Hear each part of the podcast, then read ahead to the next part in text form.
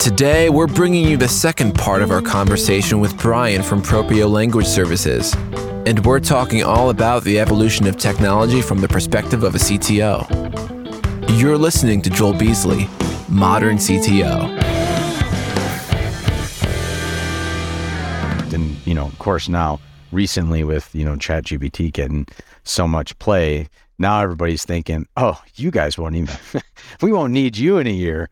Uh, and I'm like, hold your horses. Uh, it's a lot of fun though to play with it. But, you know, eh, I, I just see things totally transitioning. And that's just in my career. You know, it, it, I, I was, when I was growing up, essentially in the business world, especially working um, at a place like the Chicago Mercantile Exchange, our CEO, CIO wasn't a technologist. Our CIO was a business person. And it wasn't, you know, until two years after that it went, you know, into more of a technology driven organization. And I've seen that repeatedly where you get really good business people and they do very well, but it's a different industry. You, you know, you need to have that technology background. But at, at the same time, us as technologists have to understand business. We have to get more adept at the financial uh, components of what we do and understand, you know, intricately what we do as a business in order to build the right products. And so it's a little bit of a transition where, you know, the, the dominance of business over tech has flipped on its head, um, the tech over business. And so that's intriguing to me. And that makes this a hell of a lot of fun because I, I look at myself as a, you know, a business technologist more so than, um, than anything else. I'm not one of those people that just says, Hey, there's a new AWS service. We've got to go build that. It has to make, it has to make logical sense if you get my drift.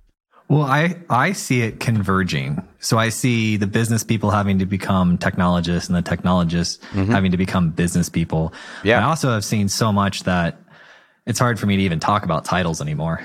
oh, I know, right? Yeah. right? It's because yeah. I just say titles are the way that the team chooses to label themselves to the outside world, you know, because it's so different, the different roles that, that you'll have. And and to your point too about the business people, I used to sort of rag on some of the some of the you know just co- collegiate business management type people yeah. because they were really bad at technology and I'd constantly see them making bad decisions. But I have run into like a pocket of them where they're so good at leading and putting people in the right places along with having oh yeah. that you know MBA type uh, financial aspect to it that they have success. Uh, so I, I rag on them only 5% less now.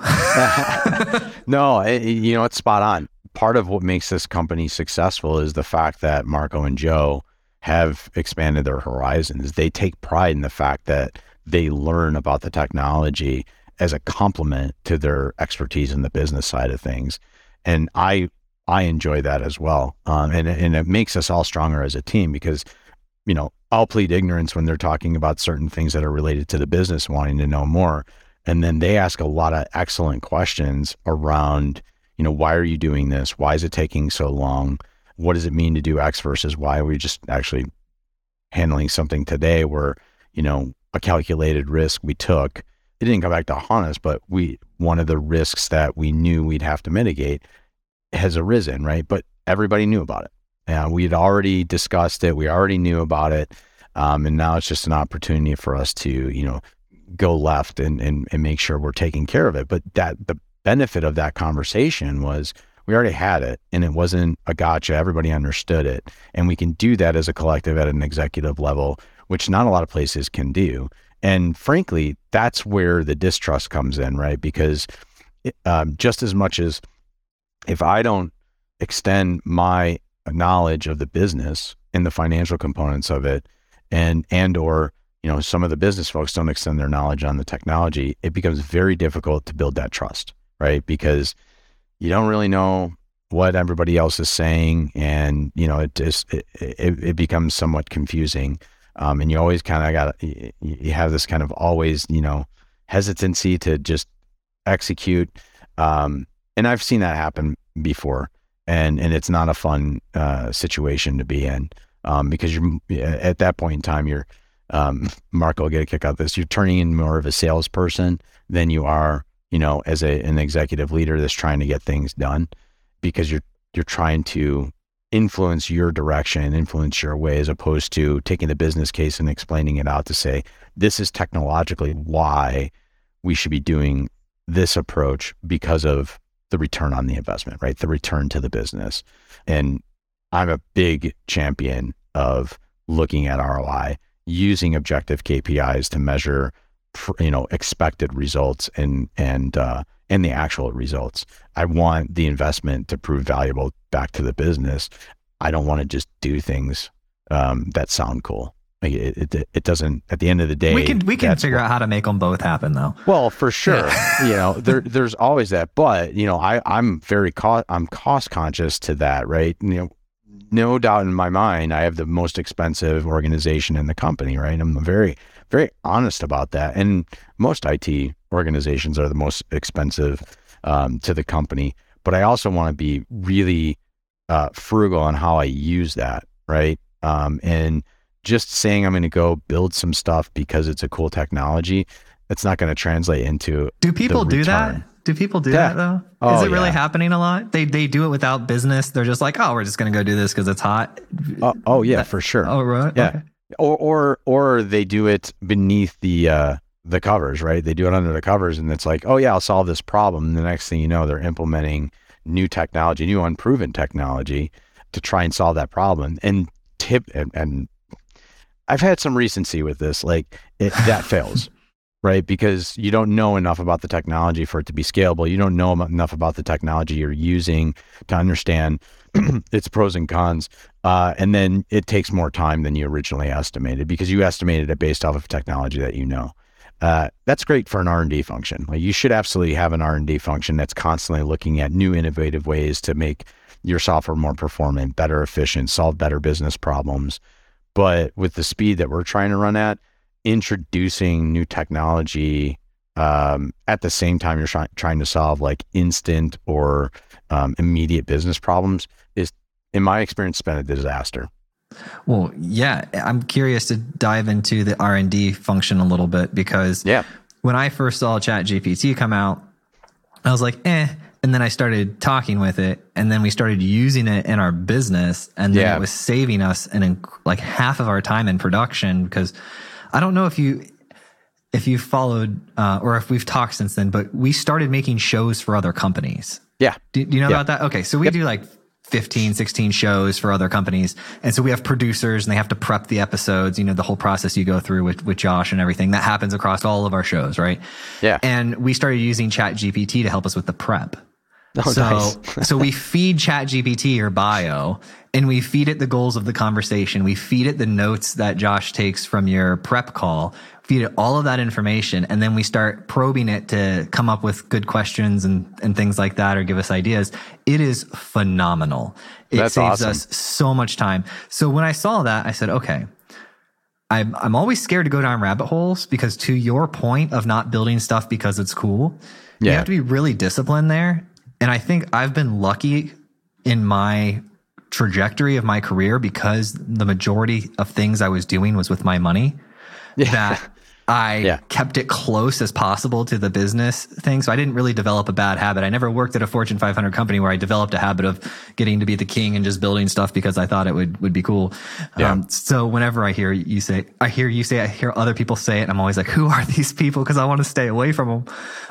oh man, I, I'm with you. It's, it's a completely different, like when, when you have your own money and it's your own business, you think completely differently. And at the same time, working for Amazon makes you think like an owner, right? That's their leadership principles. I love the leadership principles. They matter to me to this day. You know, somewhere in my desk, really quick, I have got like the one pager of all the leadership principles, and I still talk like that, right? Um, it's a big part of how I interview. It's a big part of how, you know, we chat at, at the executive level. But, you know, I want to be cognizant of the fact that there's the right time to introduce new technology and then there's the wrong time. So it's a balance. If it's immediate, you know, if you don't have the time, like for example, just to, you know, use some rudimentary analogy, if you don't have time to do a spike story, right? You can't really look at introducing new technology into the workflow because there's going to be immediate risk to whether or not you can deliver. If you can, that's a different story by all means. You know, if you if you're looking at uh, a problem that you're not really sure of the solution, and it does require you to actually learn some new technology or investigate something new to solve that problem, by all means, I'm I'm 100% for that. And we definitely do that. Voice recognition is a really good example of that because part of our IVR prompting allows for voice recognition. And we use, uh, it's no secret, we use Twilio as, as uh, one of our partners. Um, and they, out of the box, uh, supply some voice recognition, but it's not working for us because we have obscure languages that just don't translate well, um, you know, depending upon who's speaking them.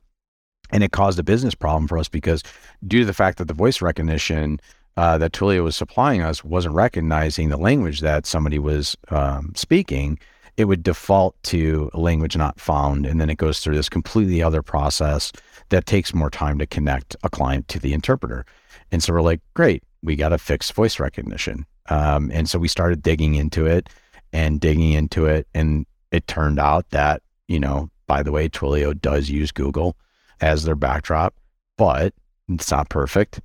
And if you teach yourself Google's proprietary language for responding to voice recognition, you can actually solve this problem yourself. So that's what we did. We we said it's a newer technology to us. Um, we don't really know it, but this is the way that we have to solve the problem because we tried all the different things that we could find that were recommendations to tweak Twilio's voice recognition and their utilization of of uh, Google's voice recognition. So we're like, all right, I can't beat them, join them. So yeah, that that was a part where we had a business problem.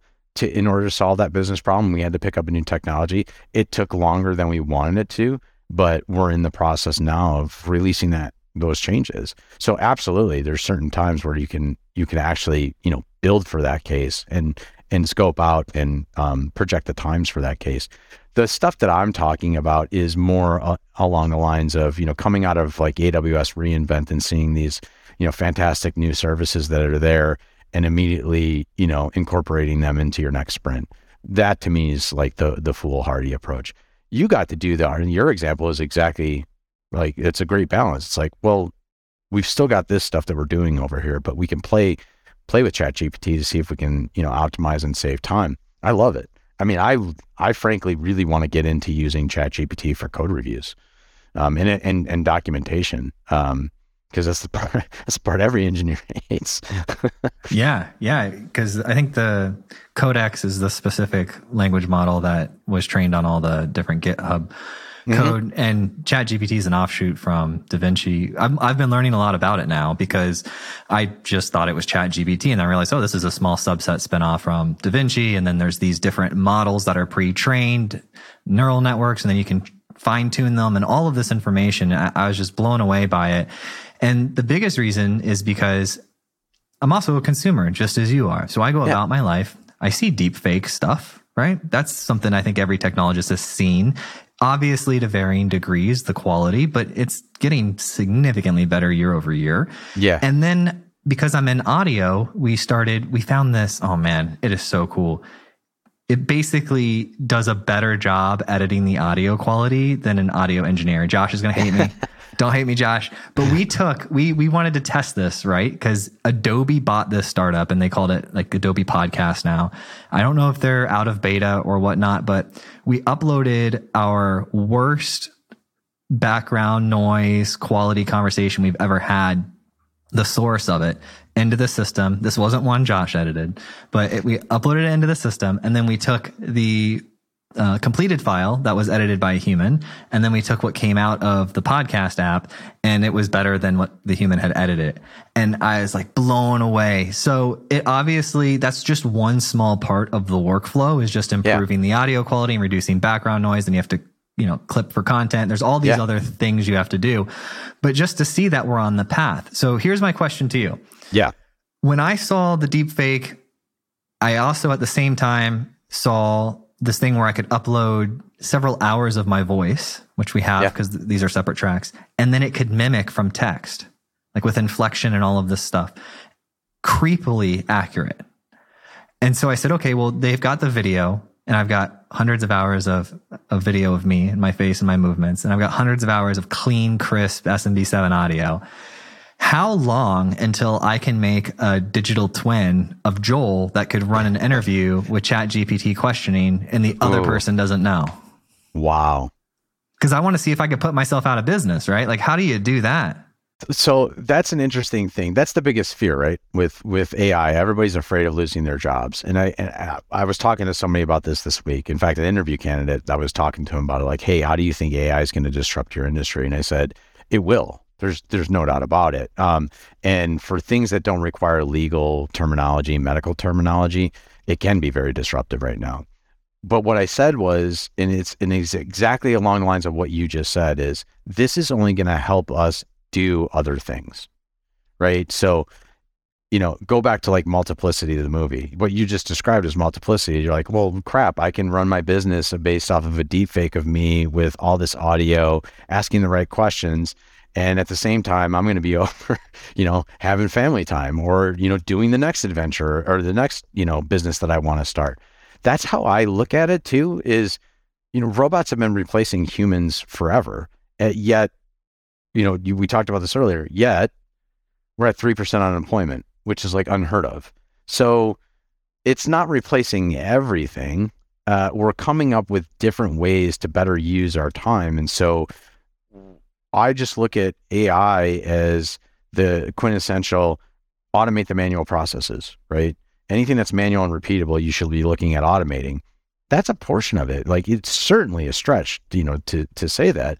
But if there's ways in which I can have ChatGPT or the next evolution of that start to replace, um, you know, certain functions of my life, hell yeah, I'm all in, right? Because um, you know my brain works 20 plus hours a day, and I'd love to be doing, you know, I, I'd love to be putting my mind to other things with the knowledge that you know I can execute more effectively by using a software system such as that to do some remedial tasks. Like, have you bounced example, ideas off of GPT? Like oh, problem have, yeah. solving? Did yeah. it come up with anything good or no? It came up with some high level stuff. So I've I'd been toying with building something on on my end. So I'm an avid collector. I'm a huge vinyl collector, and um, I used to always catalog everything. And um, uh, I've gotten really lazy in my cataloging because I'm I'm rarely home, and it's it's uh it's something that takes my focus um, because I'm super meticulous. Like you know, vinyl comes with inserts and all this kind of stuff, and the way that I catalog everything, I want it to be very specific about uh, exactly what I have, including condition. And so I wanted to start developing a QR code system to where as I receive it, you know, it's basically an inventory management system. I can produce a QR code um, based off of the UPC, if there is one, or potentially based off of scanning the image of the record itself and then automatically converting that into the essentially the database record for my inventory on an AWS S3 bucket. Uh, and so I I asked ChatGPT, I said, build this for me. And I was really shocked at how detailed and step driven it got. But in the matter of 15 seconds, I had 25 different steps of, you know, how to go about configuring it in the console, recommendations on the specific AWS services that they would use that they um, that you know you should yeah. use to be able to build it. And from a high level architecture, it was pretty damn accurate. Um, so, and that was a pretty ambiguous ask. You know what I mean? Mm-hmm. So, I was I was digging it. And that's why I said, you know, that's why I started looking. I'm like, well, crap, like let's start using this as code reviews. Code reviews is one of my biggest blockers. You know, it's a resource constraint. Nobody wants to do it. It's administrative work. If I could use that as as my code review engine, I'd save, you know, at least 15 hours a week uh, of engineering productivity. So that's where I want to get into it. And then plus, you know, like I said, doc- documentation is always a, a, challenge. So you know, I'd, I'd love to be able to just automatically produce documentation for our uh, our architecture and, and good documentation. And yeah, yeah, good documentation, good right? Documentation, that yeah. basically just generate automatically generates, you know, a knowledge base for any engineer that's coming on board. And it's like, by the way, go over here, done. You don't have to worry about, you know, spending time with uh, another engineer, saving me some pair programming time, all that kind of stuff. So I see definite opportunities of in, incorporating that into our natural workflow. So I, when I saw this and played with it, I had a week, no shame of like the sky is falling. yeah, right. Right. Of course. And because I'm very single minded at times. And so I want to figure out like, how do I rationalize what's going on around me? And then figure out how to take action and move myself forward. Right. And it took yeah. me, usually I can do that in minutes or in hours or in a day, but this took me basically a week. And so here's my takeaway from it it's an advanced technology that is doing amazing things. Mm-hmm is going to continue to progress faster because now we have better tools to help us build better tools. So that's just going to continue to progress even faster. The technology is not where it's at today for off the shelf deep right. fake interaction.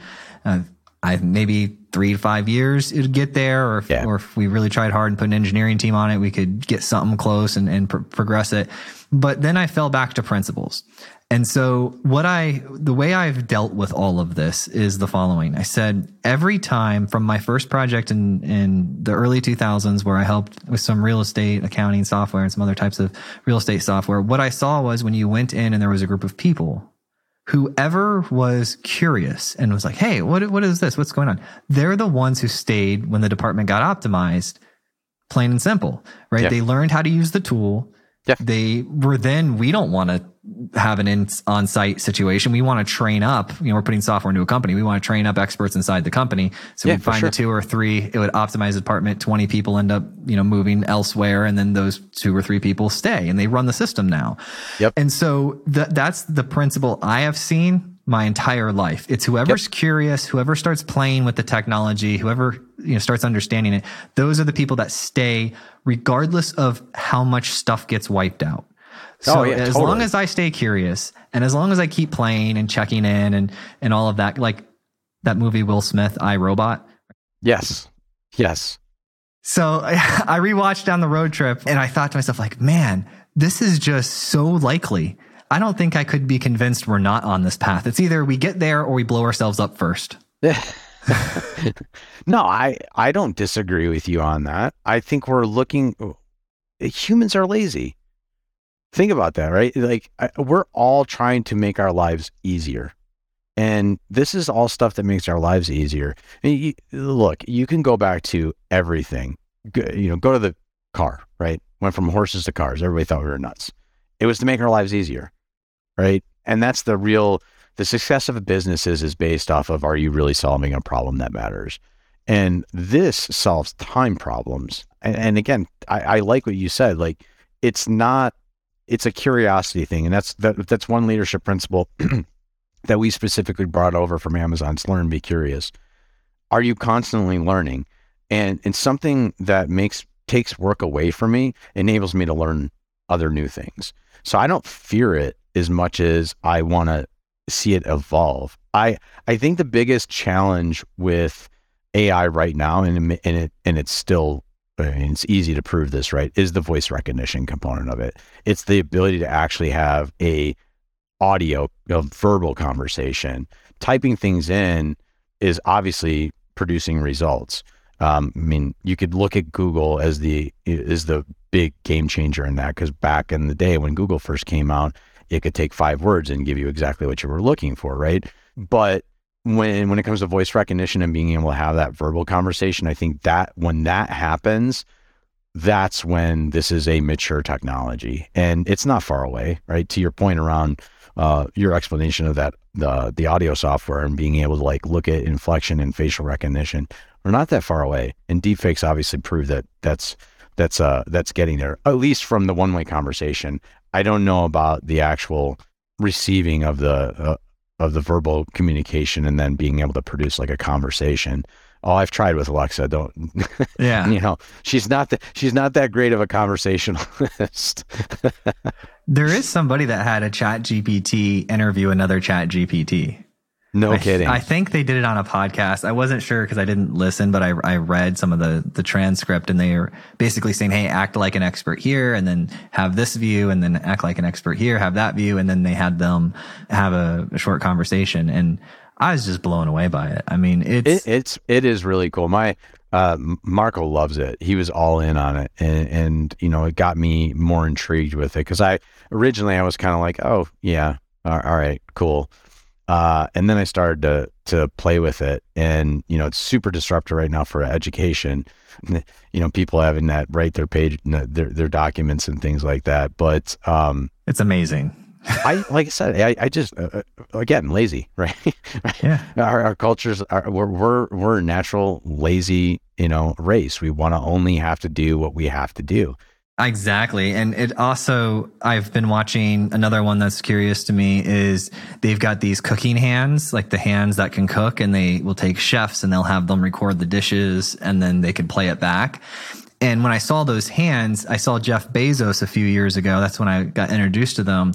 He put on these gloves and then the hands similar to those very expensive surgery machines. Yeah. And so I said, it's just a matter, we don't even need to get to humanoid before you get a Roomba with a pole on it and then a set of hands. I mean, you could go help so many people in like their later stages of life with oh yeah common sure. chores and and all of that and i just imagine this call center there'll be these call centers of these humans that are operating these remote android type things inside of different people's houses as a service it's like you got your house cleaner and there For it sure. is. yeah Why not? I mean, not to go from that to something completely opposite, but I mean, warfare has already been changed by this stuff. You know, oh yeah it the the fighter pilot is almost a non-existent role anymore.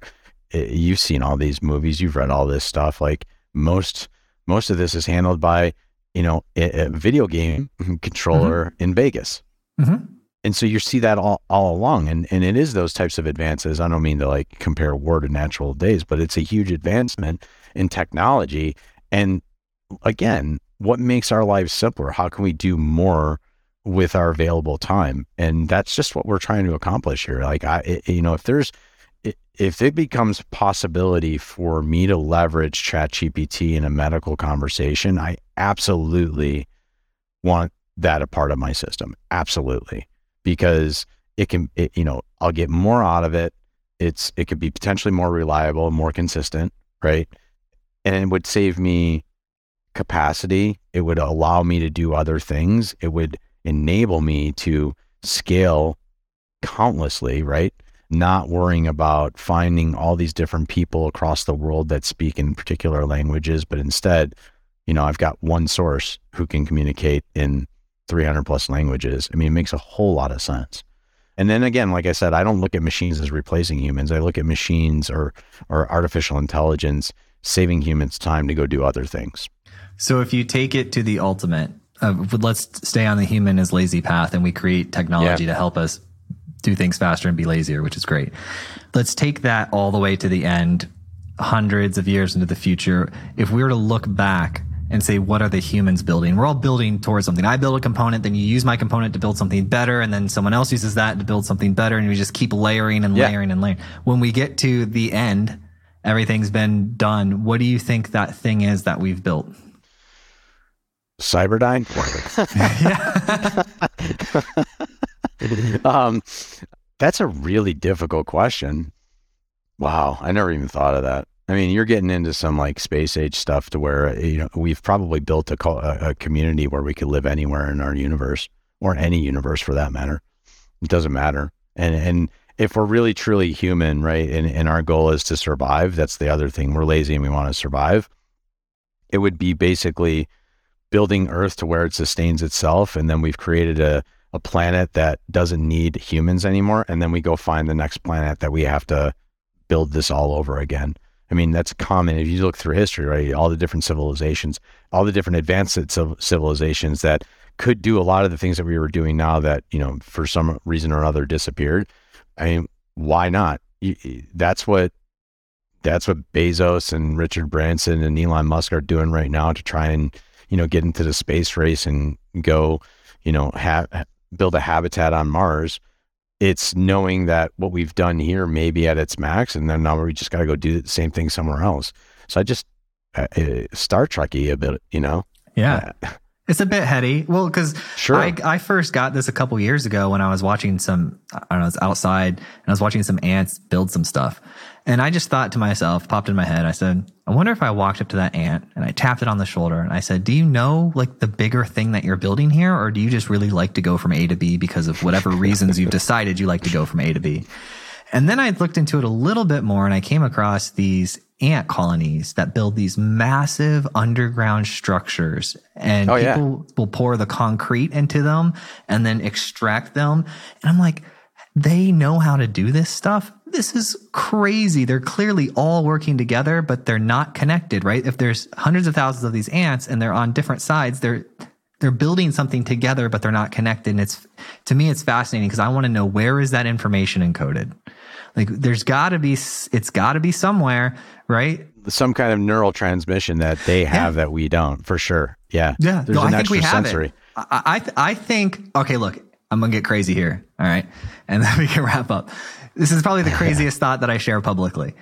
I'll give you an example first. If we go back to the uh, 1900s, right, and I were to tell you that there's this light that humans can't see, bugs can. It's this, it's this light, and you would be like, "You're crazy," right? But it's infrared, and it always existed around us, and we just it took us time to get the right technology. I Yep. think to, I think it's a stupid position to take to imagine that we've detected every possible field around oh, us. Oh yeah, I Right? yeah, we there's way more than you know the, the five senses, right? So I think we'll get there. I think we'll get to a point where we ultimately create some sort of technology or figure out how we're all connected in a different way than just like, oh, we're just meat and bone bags. We're walking oh, around. Oh, for Yeah. sure. I mean, there's already a lot of published documentation that says that we don't we use a small portion of our brains, right? Yeah. So think about the fact that we we might use 10 to 15 percent of our brain. How do we untap that? That that to me is also game changing, right? If we can figure out way ways to untap the rest of our brains, you know, I like to consider myself smart, but shit, if I'm only using 15% of my brain, uh, man, I wonder what else I could do with that rest of the 85%. And there's got to be ways to do it. I mean, look at all the geocoding or, you know, in the DNA decoding that we've been able to accomplish already. CRISP. Yeah. Uh, CRISPR. Yeah. CRISPR is awesome. Again, could be used in bad ways, but also could fix a lot of you know genetic diseases in people to ex- extend people's lives. So it could help us cure cancer. You know, it- that's an amazing technology that I've been staying in tune with for for quite a while. And that's in a way, it's a start of being able to un, you know to tap into unused portions of the human the body and brain uh, because we're very complex people. And, you know, what is it that we can invest in? What is it that we can do to pull even more of that out? There was that movie, it was an Albert Brooks and Meryl Streep movie. Um, God, I can't remember the title of it, but they they're in their afterlives and you know they're they're reviewing their lives on camera, right? And showing all of their fears and stuff like that. And the only way they could pass through is if they prove that they were fearless. But everybody in this world that was the business people in this world were utilizing you know 40 to 80% of their brains. And they were that much smarter that much more advanced thinkers that you know able able to see ahead of certain the, the reactions or you know the, the effects of causes. And that's part of what intrigues me as well. It's like could you think about what could we do to be able to free up our minds? And again going back to ChatGPT, that could be a reason, right? Because we don't have to think about you know some of the simpler tasks. We could just use that to respond to simpler tasks so that we're using the complexity of our brains to actually go solve less trivial problems. And so that gives us our capabilities to go back in and you know really solve cancer, look at ways to produce clean water for the entire globe get rid of you know plastics and cre- come up with creative ways to recycle you know pull carbon emissions out of the out of the air and you know figure out a way to recycle those as well and use those as fuel or power those are things that are all taking place right now but they're so they're so small that we're not able to make the impact that we could and if we just were able to free our brains up and not worry about some of the remedial tasks that we deal with on a daily basis maybe we could do that stuff I agree. That would be amazing. Uh, did you hear the the episode? I know we do a lot of content, but did you hear the amputation episode? If not, I'll give you like the brief. i did not i did Okay, not. all right, all right. So it's worth the two minute story. So I this guy, brilliant guy, infinite degrees from a young age, Harvard, this, that, the other, right? Uh, scientist, researcher, not businessman, researcher, and I had him on the show because they found this discovery when he was doing uh, regenerative limb research. So he was taking newts or some sort of small thing that, that could regenerate its tail, cutting the tail off, understanding it, trying to figure out the source of this. Why can some animals regenerate and others can't? And so what he ultimately found was he was a specialist in bioelectrical signaling between cells, cells communicating with each other. Mm-hmm. And he was able to record the, and I'm, I'm, I'm butchering it a bit, but he was able to record the bioelectrical signals that are transmitted in the animal who could regenerate, record those signals and take them to another animal who can't regenerate, cut its limb off, play the signals back to the limb, and it regenerated. Oh my gosh. So, what he found is the following he found that you have to do it within 24 hours. So, the cells make the decision within 24 hours of whether or not to just like, you know, heal, heal the, the wounded area or to regenerate it. Oh my gosh. Yeah. Isn't that That's crazy? Amazing. Yes, because our DNA contains the elements of how to build our body. Right. Every piece of DNA does. So like it knows the the layout for my arm because it's it's what every cell regenerates every 7 years or something like that. So it's yeah. constantly rebuilding itself. So it has this knowledge encoded in it. And it's this bioelectrical signal. So then what they're doing is they're he sold it or he's doing something where some business group is taking it to market for humans. So when they get to an accident, you know, car accident, someone's arm gets crushed in the door, they can cut it off, you know, right there at the the site or at the emergency room, and then do this bioelectrical signaling back to it, and then they can regrow their limbs. They're not there. I don't think they're doing the human trials yet, but they've successfully done it to the point where he's he's completed that project and it's being taken to market now. That's absolutely amazing. It's bonkers. But here's the sad part. I, am gonna get. I'm gonna take it down a little bit. so he gets these emails all the time from amputees oh, that man. just yeah. see the headlines. You know, when the the the science magazines they make it seem bigger than it is and write these really catchy headlines and these amputees see it and then they'll write them these like sad emails like hey my marriage is ruined from this you've got to be i got to be a test subject and then he has to like I don't know what he does, but we talked about it a little bit on and off. And I don't know which parts made it on, but yeah. basically, you know, they don't dig deep enough to know that it, that 24 hour aspect. 24 hours. Yeah. And it's just, it's tough, man. Cause, but I, I gotta, you gotta love this guy cause he's doing difficult things both scientifically and emotionally. Cause I mean, he has to field those emails still, you know? Oh, that's, it's like exciting, amazing, and heartbreaking all at once. Oh, I know. And I know. Da Vinci, Da Vinci's got to be like rolling in his grave, saying, "Why didn't I think of that? Maybe right? we could fly then, right?" yeah. Oh man, we made a podcast. How do you feel? I feel great. It was good conversation. Thank you so much for listening. And if you found this episode useful, please share it with a friend or a colleague who you think would get value from it.